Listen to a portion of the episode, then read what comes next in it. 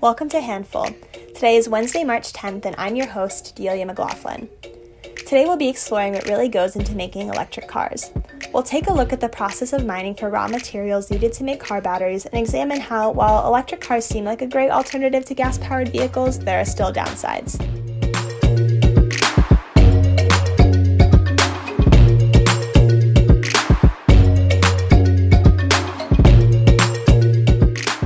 Biden has plans to replace the government's fleet of cars and trucks with electric vehicles assembled stateside. General Motors also just aimed to sell only zero tailpipe emissions vehicles by 2035. The pressure to move away from gas powered engines is mounting.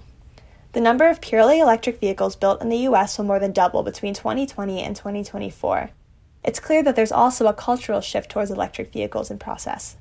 While this sounds great, a switch to vehicles powered by electric batteries increases the demand for the raw materials needed to make them. Potential costs of the electric vehicle boom might be hidden deep underground, but they won't be for long. The uptick in mining of the three main materials needed to meet the demand for electric vehicles lithium, cobalt, and nickel present increased environmental and social problems. To understand the potential consequences, let's look at three different mining regions. Bolivia boasts over 25% of the global supply of lithium in its expansive salt flats. The lithium extraction process, however, can use 500,000 gallons of water per ton of lithium. It has already been linked to the drying out of the Rio Grande Delta, causing water level instability above and below ground. In this already dry region, loss of this water source threatens the freshwater fish within the delta as well as the local farmers who rely on it to grow crops and sustain livestock. Indonesia is the world's top producer of nickel. The country plans to add 30 new nickel smelters before 2022, but smelting produces acidic waste laced with heavy metals.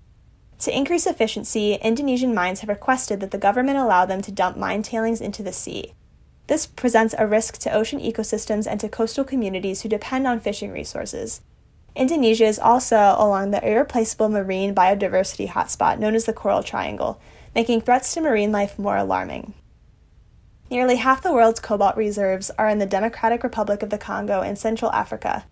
UNICEF has identified that about 20% of cobalt sourced from the country comes from mines where 40,000 children work. These child laborers toil in extremely dangerous conditions, working long shifts and inhaling toxic cobalt dust. With the goal of reaching a total renewable energy scenario, electric vehicle and renewable energy technology demands could completely deplete existing lithium, cobalt, and nickel reserves. New mines are deemed necessary to keep up with production goals for electric batteries, which will only exacerbate the issues that mining causes. The production loop for batteries and their components needs to be closed to reduce reliance on new mines and sourcing new materials. Governments and technology companies can invest in new technology for recycling, recycling strategies so that valuable metals used in electric vehicle batteries are recovered. Less pressure will be put on mining. Since the costs of destructive mining are known, the transportation sector and industry within it can also make comprehensive commitments to sourcing responsible battery materials. Then, the Democratic Republic of the Congo's child mining and Indonesia's proposed waste dumping schemes will be less favorable in the market. While it might be more profitable to respond to an increased demand for electric vehicle batteries by ramping up already socially and environmentally irresponsible mining practices, costs will be incurred elsewhere. Growth must be checked and evaluated to avoid cyclical damage and aid responses.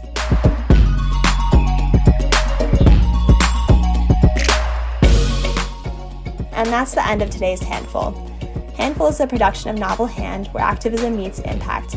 Thanks for listening and check back Friday for our next episode.